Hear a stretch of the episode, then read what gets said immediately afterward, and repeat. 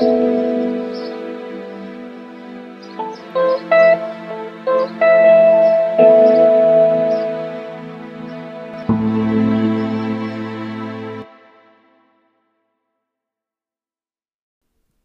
guys, and happy belated Monday. I'm so sorry for posting this episode so late. Um, I actually got my second dose yesterday, and I thought, you know, like, even if I feeling a little bit groggy the next day, like, I'll be able to record an intro and post it. Turns out I was wrong. Um, although I'm lucky that my side effects weren't really that bad. I was advised to drink an uncomfortable amount of water. That seemed to really help. I did sleep for about a total of maybe I don't know, like 25 hours. Um, yeah, so I am just doing this now at four o'clock on Monday. But that being said, I'm really excited for my episode with Maritza. Um, she's so interesting and has such a like incredible point of view on um kind of how the pandemic has shifted the way we think about personal space and consent and all this different stuff um, as well as like how yoga's helped her in her journey and how she's using yoga to empower others. Um, but before I jump into that, I do want to talk about my incredible sponsor, Talkspace. Um, I actually have been using Talkspace recently because um, I am fortunate enough to get it through my company, which is also Talkspace.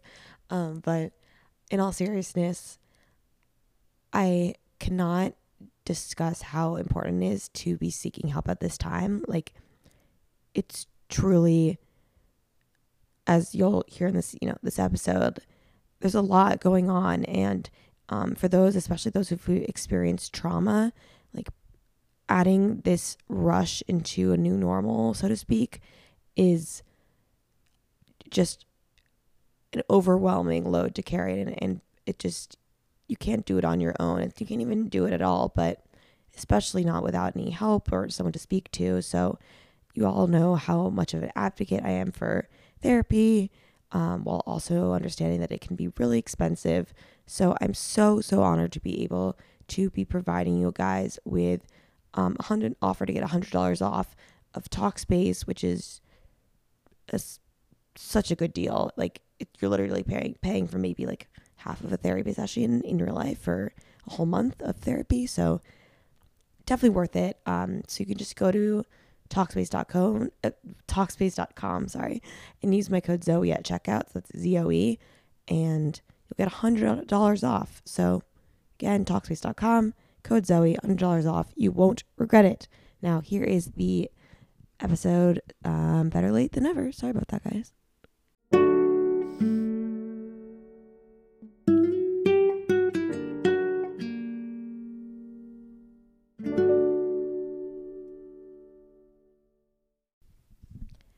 Everyone, and welcome to another episode of Solace in the City. Today, I am so excited to be here with Maritza Puello, who is a well being coach and certified yoga and meditation instructor. Thank you so much for being here. Thank you for having me. It's my pleasure.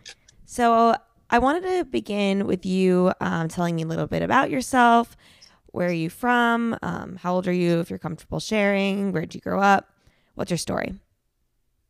What's my story? I am a native to New York City, where I currently live. I am. I was born in the 1900s, so we'll leave it at that one. I um, am first generation American born. Of uh, my family came from the Dominican Republic, so um, I was the first to graduate from college in my family.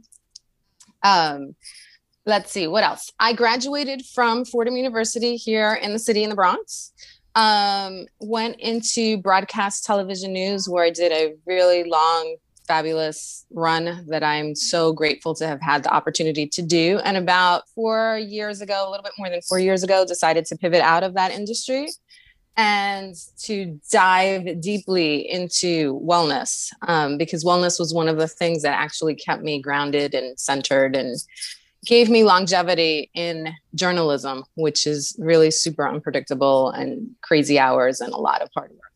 Yeah. Um, so so here I am now, doing a lot of um, coaching, mentoring, teaching yoga, um, meditation. Uh, meditation came to me. My access point to meditation was actually through yoga. So, um, so now I can combine both or just teach them separately. Amazing. So I, I want to kind of go in somewhat of a reverse chronological order here. Um, it's interesting that you mentioned, you know, you kind of you found yoga and meditation through journalism because of you know the the burnout that is caused in um, such a career. But I, I, was wondering if you could tell me a little bit more about your work um, as a wellness coach and mindfulness and kind of what led you to becoming involved with um, Exhale to Inhale for about two years now. Certainly.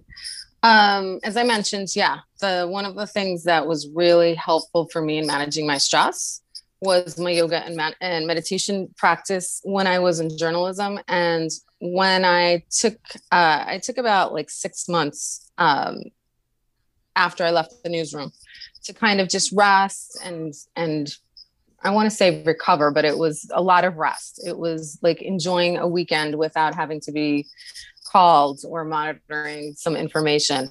Um, and it really was looking at what had helped me work and being able to share that. And I actually, um, at a wellness event, met Zoe LePage, the founder of Exhale to Inhale, um, and learned a little bit about the organization and decided to volunteer um, and jump in and support them. They, what I love about Exhale to Inhale is it's trauma informed yoga for people who are survivors of domestic violence and sexual assault. Um, and you would not ordinarily think of how could yoga help or support this particular group of people. Um, and it has been such a pleasure to see how many people have been helped, how it can actually be such uh, a strong cornerstone of the foundation of people being just able to start their healing process on their journey journey of healing um, and learning more about trauma informed yoga which um, really was was new to me when i first learned about exhale to inhale.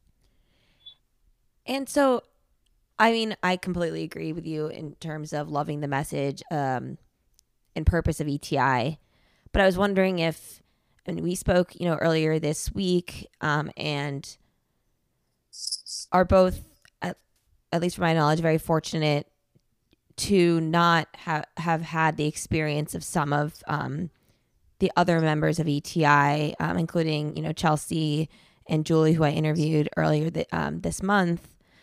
Was do, was there any like particular reason that you know you wanted to work with helping this specific group? I mean, aside from just, you know, being an empathetic person and wanting to give back, like, did you have friends who um, had the similar? Do you have friends who have experienced that, who have experienced um, either or? Um, one of the things, you know, being Latino, we see in our um, in our home countries a lot in Latin America, where especially domestic violence against women, violence against women is very, very prevalent. Um, and ETI's partnerships, um, they work a lot with uh, the city agencies that actually service the people who need help with these particular events and traumas.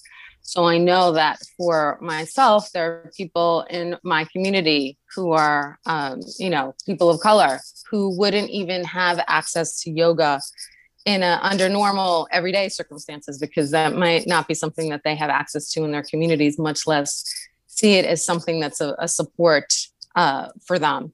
So that was that was something that caught my attention. Um, the fact that that eti does work with our local um, government agencies that provide services to people.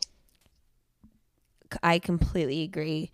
Um, and actually you mentioning, you know, how um, domestic violence is really pre- prevalent in, in um, Latin American communities. Just it made me think of because this has been so recent. Have you, um, did you read the New York Times article like a couple days ago about uh, what Pac- the Prime Minister of Pakistan said um, in regards to rape?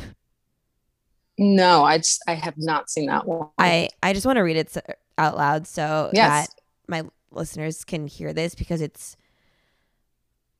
it's insane. Basically, um, he blamed a rise in rape cases on how women dress, saying vulgarity has consequences and men lack willpower, which just made me like my blood boil hearing that. Um, and it, I think that speaks to, you know, as you mentioned, just the disproportionate levels of domestic violence among different communities. And with the United States being, you know, and especially New York being such a diverse population, you can, it gives you like more perspective as to why this, you know, is still an issue because, you know, whether it's first generation or people are coming directly from these countries, um, with their spouses without either it's normalized in their hometown communities or there's just I think you know it, it's as like a white woman I am fortunate enough to not have any direct family members who have experienced this but after like you know speaking with with um, Julie she said that her her mom's nine sisters had all had abusers, which is just absolutely insane. Um, but I'm I'm going on a bit of a tangent here. No, no, it's it's it's a it's a horrible horrible thing, especially when you hear leaders, men in power, um, victim blame, where it's the you know the woman shouldn't be doing this or that, um, and it's really horrifying that we are in 2021 and we are still hearing that kind of exactly. messaging. Um, because not only does is that messaging so detrimental across the board, but especially for a victim, um, that's a lot of additional mm-hmm. stress to come forward um, and speak. Maybe even report or maybe even seek help. Uh, those are the kind of things that really, really, really hinder people from being able to just begin their um, healing process. Definitely. It, it actually, that pretty much leads me to my next question, um, which is focused around um, the theme of a week three of um, ETI's, uh, I guess, Sexual Assault Awareness Month initiative, which is what does consent mean in a yoga class? Um, so I'm going to quickly i feel like i i quote new york times articles like in every other episode of this that's podcast. okay that's good. It's all good. I'm a new york times subscriber. Yeah we support too. the times. Shout out michael barbaro. Thank you for the the daily. Um so according to katherine rosman a new york times reporter there might be no grayer gray area than a yoga room where physical intimacy spirituality and power dynamics come together in a tiny space after the Me Too movement, yoga students stepped forward to discuss how hands on adjustments without consent cross personal boundaries. So, my question for you, as you know, a licensed yoga instructor, um, is how can yoga teachers use non physical cues to guide, support, and empower students? Well, that's one of the beauties of, of Exhale to Inhale is that they do not use any hands on adjustments.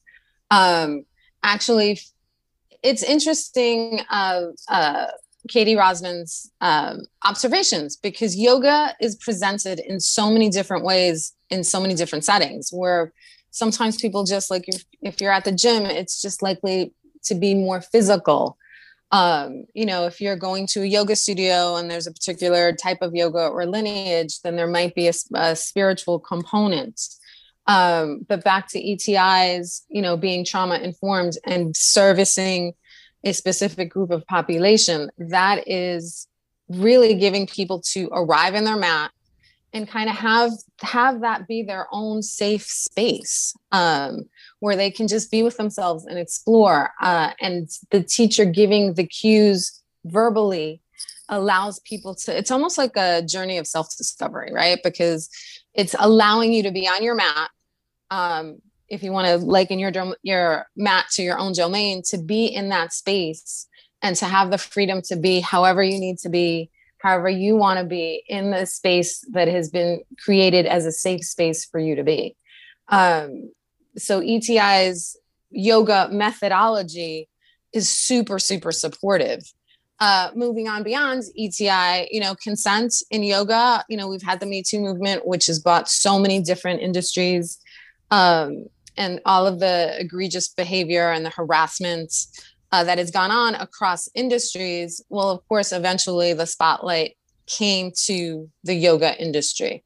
Um, and traditionally, when I started doing yoga about 20 some odd years ago, yeah very very very common you know you're in a crowded room uh, the teacher comes by puts their hands on you excuse me uh, that was super common right um, because the teacher was there to help you get into the full expression of, of the pose uh, i think there's a couple of things that are happening nowadays yoga teacher trainings don't spend a lot of time on um, on adjustments. You might have to do that as an additional or ongoing training.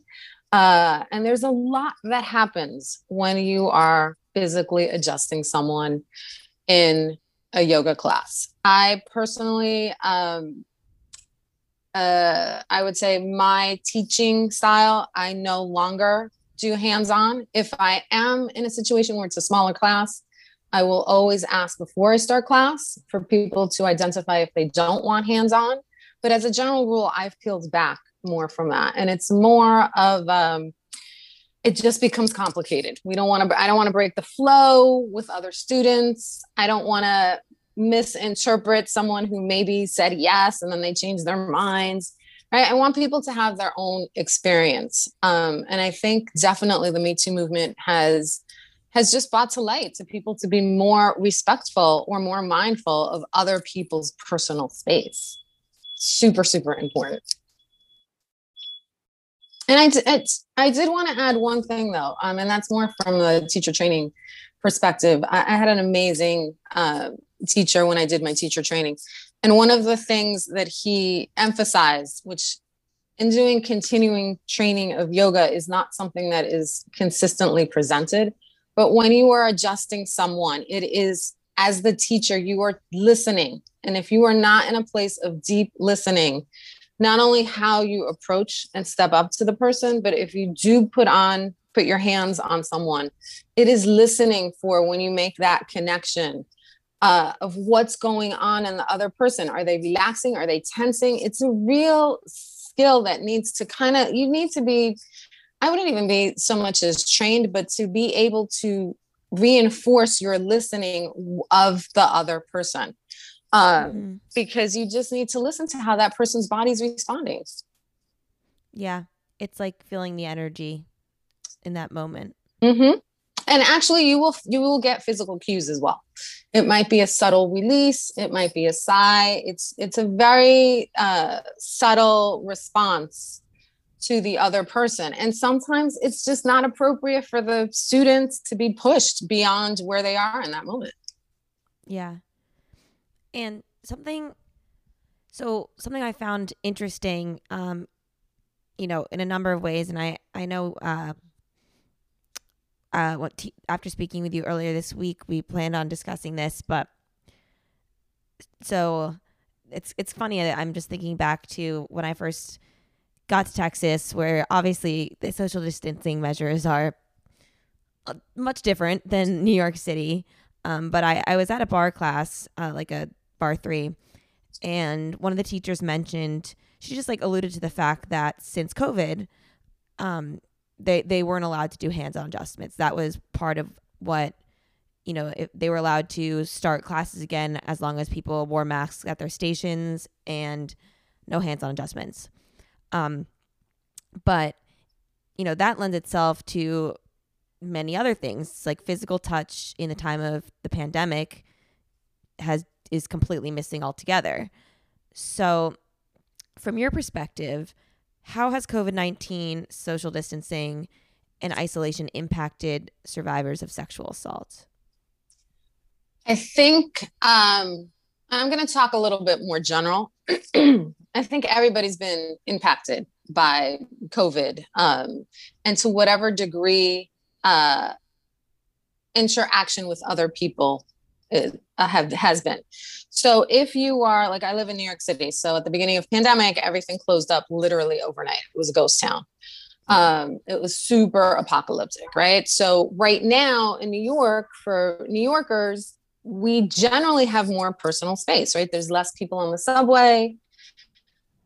Uh, most places are less crowded. If you go out to eat, it's only 50% occupancy for indoor dining. So there's a lot more personal space. But as things start to open up and it gets a little bit more crowded, I know in my experience, and other people have shared, it's kind of a little bit abrupt. Like there's instances where you're interacting with people, they come into your personal space. It's a little bit more aggressive, right? And part of that is because we've spent a year and change kind of in a bubble situation. I won't call it lockdown, but bubble. So if you're in your household, you are primarily with the people in your household. Um, again, if you're in public spaces, there's a lot more people a lot less people in those public spaces. So you have more personal space. Um, for people who are sexual assault victims if they are already living in a space where maybe their abuser is with them that is super high anxiety super high anxiety. And then you take this bubble that's been fortified um, it can really really make people feel very unsafe it can make people uh, increase their stress and anxiety. So if we really think of pandemic, just kind of like magnifying whatever was going on for you. So if you were stressed, you're going to be you're going to feel that more. If you were anxious, you're mm-hmm. going to feel that more. But with people of of victims of sexual assault, it is very very possible that they are being re-traumatized and their their trauma is being re-triggered and reactivated during COVID. Um, mm. so if they are stepping into an in-person class, um, you know, it's really, you know, this is where the the ETI method is so beautiful, where they can actually just come in and just be acknowledged as being there and allowing them to have their own personal space. Because, in my opinion, and this is my opinion, I believe that COVID um, has really changed the way that we perceive ourselves, our personal space right? Because I know that myself, I feel like I have more personal space when I go out because there's less people on the street. Um, New York is really densely populated. So for people like, you know, where you are, it's if you're driving in a car, you have more time, you have more chances of spending time where you have more space to yourself. Mm-hmm. Um, but I really feel like, yeah, the the personal space issue is something that as we come together, um, post pandemic. I don't think it's going to be immediate because of the, the occupancy limitations. So people will have more space. But as we come back more to how uh, yoga classes and fitness classes were pre pandemic, um, I think that's something that teachers need to be extremely sensitive and aware of. Definitely. I also think, you know, it's so interesting. I was talking with friends um, my friends who still live in New York, and they talked about how last, I guess it was last weekend, they went to a bar for like the first time in a year, and I guess this bar was a little bit more lax on the the COVID restrictions because they said they walked in and it was packed and like they were so overwhelmed and just and they're social people. It's it's not even like, you know, they're it's not like they're introverts or something which is totally fine. But you know, the, it's just the the abruptness. I don't know if that's a word, but like of going from, you know, either being in a um a place that you're either alone or with your close friends to suddenly a packed room, a loud packed room with strangers. That's something just we haven't experienced in the past year even well, I, yeah know. i think that's it's it's really interesting to me because our shutdown at least in, in new york was literally like overnight yeah but we can't open up at that rate and again we've gotten used to um, you know, I've heard a lot of people and myself, even pre-pandemic, I was like, I'm so bored. Like people don't allow themselves to be bored, right? And in, mm-hmm. in boredom, when you're bored, you can actually start to explore your environment or your surroundings. So I think again, a lot of people have slowed down because that's been what's required of us because there's no place to go or there's nothing really to, you know, the usual New York things that are accessible to us as far as activities we're not available. So maybe we're more used to literally sitting on the couch and watching Netflix. But now we're at a crowded bar where there's other people, there's a lot of stimulus that's coming at you. It's music, it's other people, it's sounds, it's it may be aromas. Um, it can be a lot for everyone because it is kind of like getting on that ramp to go onto the highway and instead of cruising on you know 30 miles an hour people are expected to cruise right in 75 miles an hour and be like oh yeah pandemic we're over that. It's like no big deal. You know like we're we're ready to like keep on uh you know just going down the highway at full speed. And i think just like your friends going to this bar and as you mentioned social people not introverts not people that like to stay at home normally. Um, I think we're going to see a lot of that in different aspects of different activities when we are fully open, especially in New York, because I think that sometimes we have uh, people outside of New York have that New York bias and they forget that New York is a really densely populated city. It's mm-hmm. not um, that New Yorkers are necessarily extra. Um, it's just a lot of people living in a small space. Yeah. It's interesting too um, and you kind of you mentioned this earlier, but the the aspect of boredom. I think I mean, and having lived in New York two and a half years before being here, and also just you know living in like New Jersey, which is the suburb of New York, basically as a child, and going and and seeing my parents who were New Yorkers. It's a very, as I'm sure you're aware of like intense city. Like everyone is going 150 miles an hour every single day, like pre COVID, let's say. And then I think that's part of what caused this sense of like boredom and agitation and like in the beginning of COVID of like what am I gonna do? Like I still need to go 150 miles per hour, but it's like law. It's like literally almost like laws of physics. Like when you're, like I don't, I forget what the law is, but when you're like mm-hmm. going and then like something just prevent like you have to hit something in order to stop or whatever the whatever Newton's law is. Um and then I think because it's been 12 months, people have finally slowed down. Mm-hmm. And it's like how do you how are you expected to go back like back to going from like 0 to 150 miles per hour in literally a weekend? It's I'm it's it makes me really worried for the mental health community and people who who are dealing you know, with trauma, social anxiety, yeah, and, and especially people who are dealing with trauma, because then you put all of that on top of, uh, you know, literally the city that never sleeps. I have gotten the best sleep since, like, I don't even know, since probably before I was in a newsroom uh, in the last year because there's less street traffic. There's less people on the street making noise at rando hours.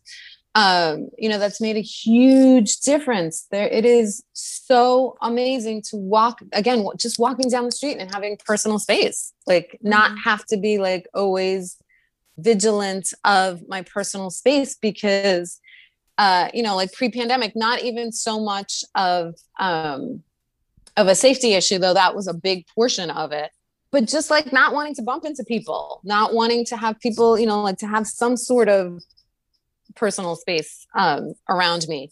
Uh, yeah, it's definitely, uh, I think it's very unrealistic for people to expect everyone to be back at 150 miles an hour without repercussion, meaning without having something affect their mental health, uh, without discomfort I think it's very, very um, unrealistic to put those expectations on anyone, but especially if we know that people, people who are um, who have had trauma, because this is the one thing that is so. Um, just going back a little bit to our consent in the yoga community conversation, we don't know people's stories, right? We don't mm-hmm. know what people are, are carrying. We don't know what they're dealing with, what they're grappling, what they're struggling with. Um, so I feel like in our time of pandemic, we need to be much more gentle uh, and compassionate, not only with other people, with ourselves. Meaning, like, if I can't go 80 miles an hour, I'm not to go 80 miles an hour. Like, you go, catch you when I can, you know, see you when you get there, when I get there two days later. Um, but I feel like we really need to be mindful of that.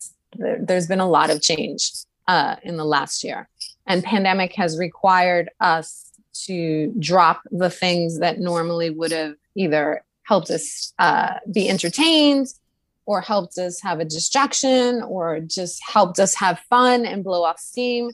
We haven't had um, access to most of those things. And those things, yeah, those things, those things, Zoe, I think for some people, um, may have changed dramatically or drastically. Like the thing that you did before, maybe for fun or to blow off steam or to manage your stress, may not be the thing, the go to now. So we need to give each other that opportunity as well to kind of like rediscover, reconnect with what works and what doesn't work. Um, and what was fun before maybe is not fun now. Yeah. So I'm I'm wondering and I'm like I'm putting myself in the shoes of the person I'd be if I were in New York right now um, as in if I hadn't come to Texas, like how would I be reacting to, you know, everything opening up? And it reminds me of those memes that are like, like, oh no, what am I? I forget. I can't think of one on the top of my head, but basically something along the lines of, you know, like COVID, like now I don't have an excuse. Like COVID's given me an excuse, excuse not to go out. yes, out. to stay home. Yeah. Like now what's exactly. my, yeah, exactly.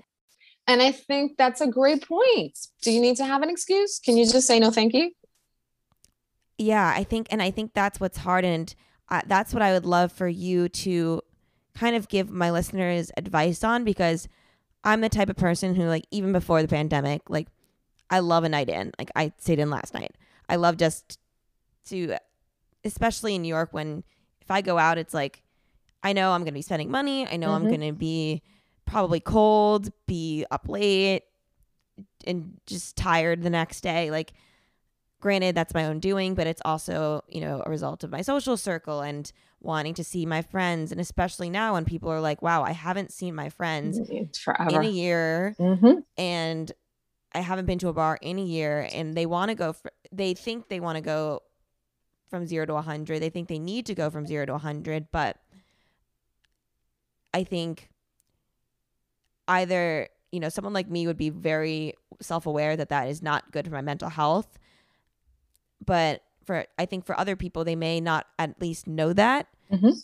at the top of their head even though it's not healthy for anyone from you know to go from 0 to 100 like so quickly so what advice would you give to someone who you know may feel pressured to be making up for lost time so to speak okay. and saying no in you know I, because i think something i've been all working on is being more comfortable saying no being less of a people pleaser just a, setting boundaries so what advice would you give to that person who is you know feeling these conflicts of interest in a post-pandemic world i think the first thing to realize is that we can never make up for lost time time. If it's gone, it's gone. What you can do is start to uh, to practice mindfulness. Um, mindfulness is the ability to be present in the moment without criticism or judgment. So I feel, and that that is supported through mindfulness meditation, but we're just looking at mindfulness. So it is. I just want to clarify that for everyone. Mindful med, mindfulness is a type of meditation. There is a meditation uh, technique lineage, but I'm just talking about being mindful um, and how you connect to yourself in the present moment. It can be through meditation. Um, uh, that is what I teach. The, the the foundation of my teaching is mindfulness meditation. It has made such a huge impact personally in my life. But you can be mindful the artist who is creating who is fully you'll hear people say i'm in the flow the artist who's creating who loses track of time they're fully present to the moment the person who's surfing the surfer dude who's like ah i caught the wave and i was one with you know the mother earth or the ocean or the water or the whatever right they're fully present that's not what they're saying that's not you know like the surfer dude is like ah i was you know nirvana but that's fully present, no judgment, no criticism. So when you are cultivating that, what comes up is the ability to have clarity of what you want. So then that's the first step clarity of what you want, of being able to say, tonight, I really want to stay home.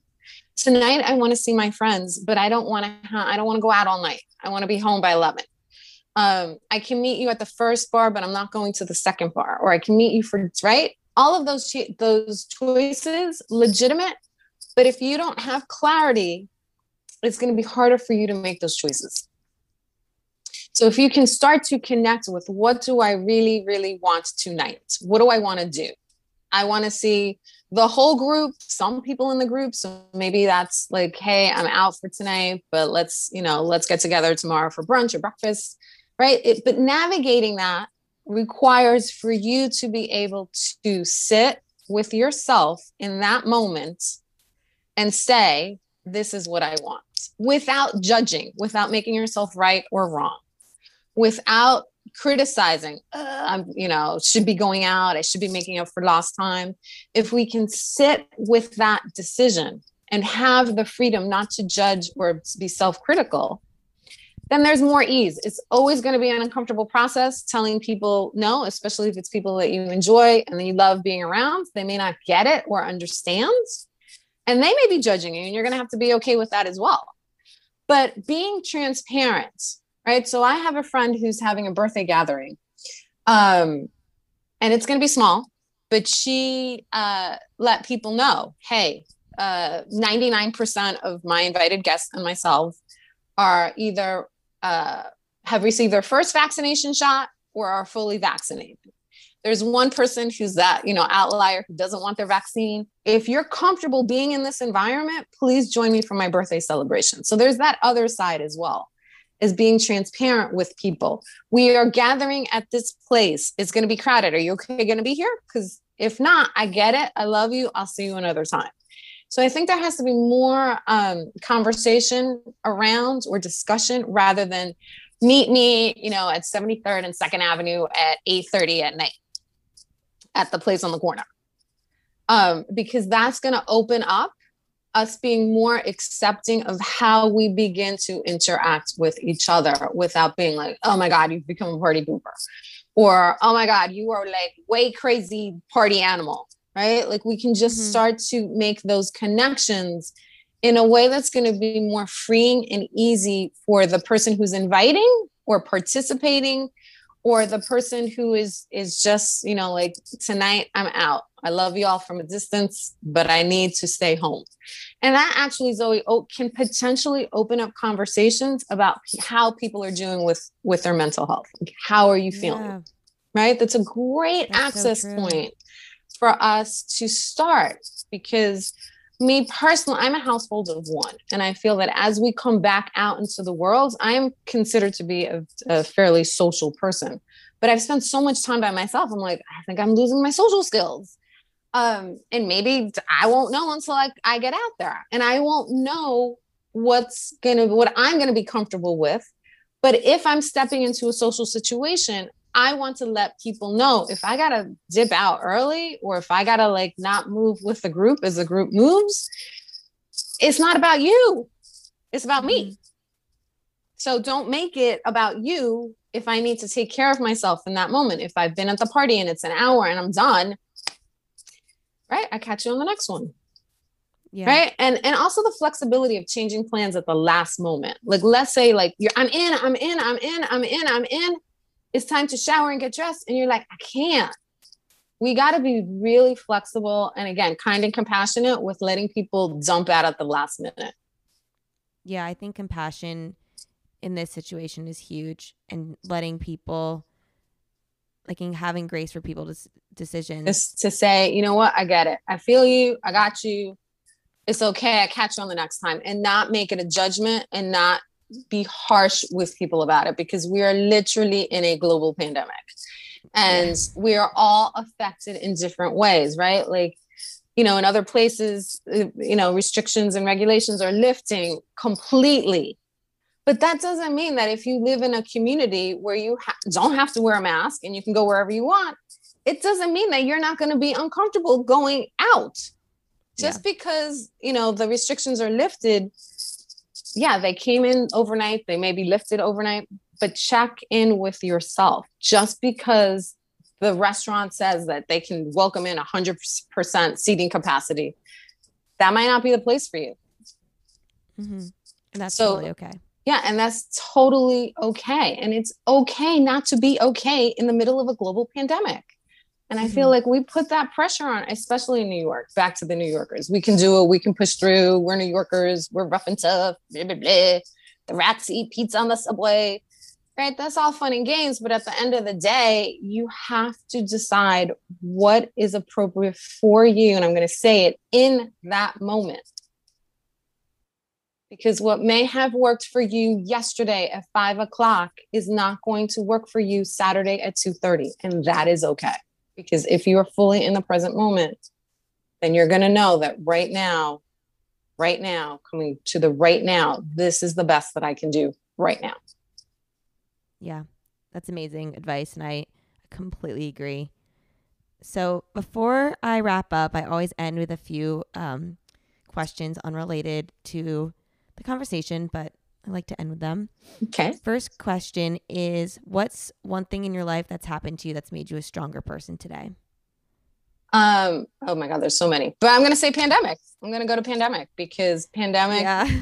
completely changed uh, my day to day. Pre pandemic was running all over the city teaching, um, you know, literally like uptown, downtown, east side, west side, all over the place. Um, very, very active uh, life in the sense of like, wow, a lot of things going on. Like literally the um, my phone was set to alarms anywhere from like four to six alarms every day, just keeping me on track because I physically had to move from place to place.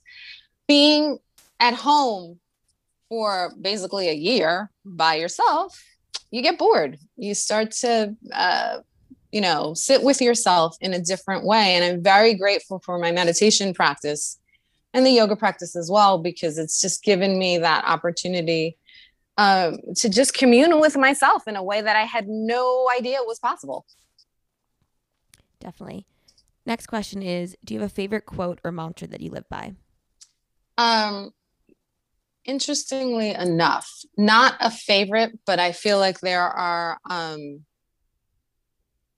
there are times when there is uh, there are times when I work with a specific phrase. So not one forever. Um, but the one that I'm working with now is everything works in my favor everything and i just repeated everything works in my favor because for me that one is something that uh, as we step out into the world of the unknown right? It, it's it's a little hectic and stressful and, and can be filled with a little bit of fear or a lot of fear. Um so moving out of this this the I would say the bullseye points of the pandemic as we start to open up and we don't know exactly what it's going to look like or for me what my life is going to look like yeah it's kind of like oh i'm stepping on on ground that is not really solid yet because it's kind of like shifting. So i'm working right now with everything works out in my favor that i'm trusting that i'm on the right path moving in the right direction in the right time. Um and that yeah everything's good. Everything's good. Mm-hmm. what do you love most about yourself? Um i think it's my ability to learn I think it is my ability to learn because sometimes as people get a little older, those people born in the 1900s, like me, um, we sometimes think that with age comes a certain like, I know everything. Um, and that's great if you feel that way, but I feel like, you know what, we are always, there's always an opportunity to learn. And this world is changing so quickly that there are so many things to learn um, and that has been one of the things that pandemic has been great for is having the ability to connect with people and discover things um, on the internet that i wouldn't have had time to look for or even come across. Um, so yeah so definitely the ability to learn. And last question which is the name of the podcast is how do you find solace in the city For me, it is going to uh, either the water, either one of the rivers. Um, Central Park is like that is my background. Is people who follow me on Instagram will see many, many pictures of trees of my tree friends.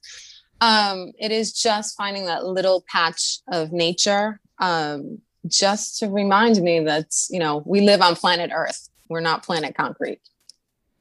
I love that, and that was my that's my favorite part of New York too. Is just walking. Well, I lived by the East River, so I'd run by the East River, and then whenever I could make it to Central Park, I would. Especially, honestly, during COVID, it was kind of the nicest time because it was so empty. exactly, because everybody that could, you know, everybody that would wanted to or could leave the city left. So it was just, you know, us New Yorkers who were still here enjoying that personal space. Definitely. Well, Maritza, thank you so much for coming on my podcast where can everyone follow you, um, learn more about your wellness pra- um, practice and coaching and um, yoga teaching and etc. Um, how can they support you? Plug everything. Uh, my website is Tika Life, and it's T I K A L I F E dot net, tikalife.net. And you can follow me on Instagram at Coco Dark, C O C O D A R K, because I love my dark chocolate. Um, and those are the two best places to find out, you know, when I'm popping up events. Um, if anybody's interested in coaching, you can DM me, email me, go to the website. Um, for contact, uh, yeah, lots of good things. And I have some, uh, I'll be popping up some yoga and meditation uh, sessions starting probably around Memorial Day in Central Park because I like to teach um, outside. And it's going to be great now in our post pandemic world because, you know, we can do small groups outside. And I really like to help people connect back to that feeling of nature and earth, even though we are in the city. Um, so those are always really, really fun events. Amazing. Well, thank you so much again. And bye, everyone. Bye. Thank you so much.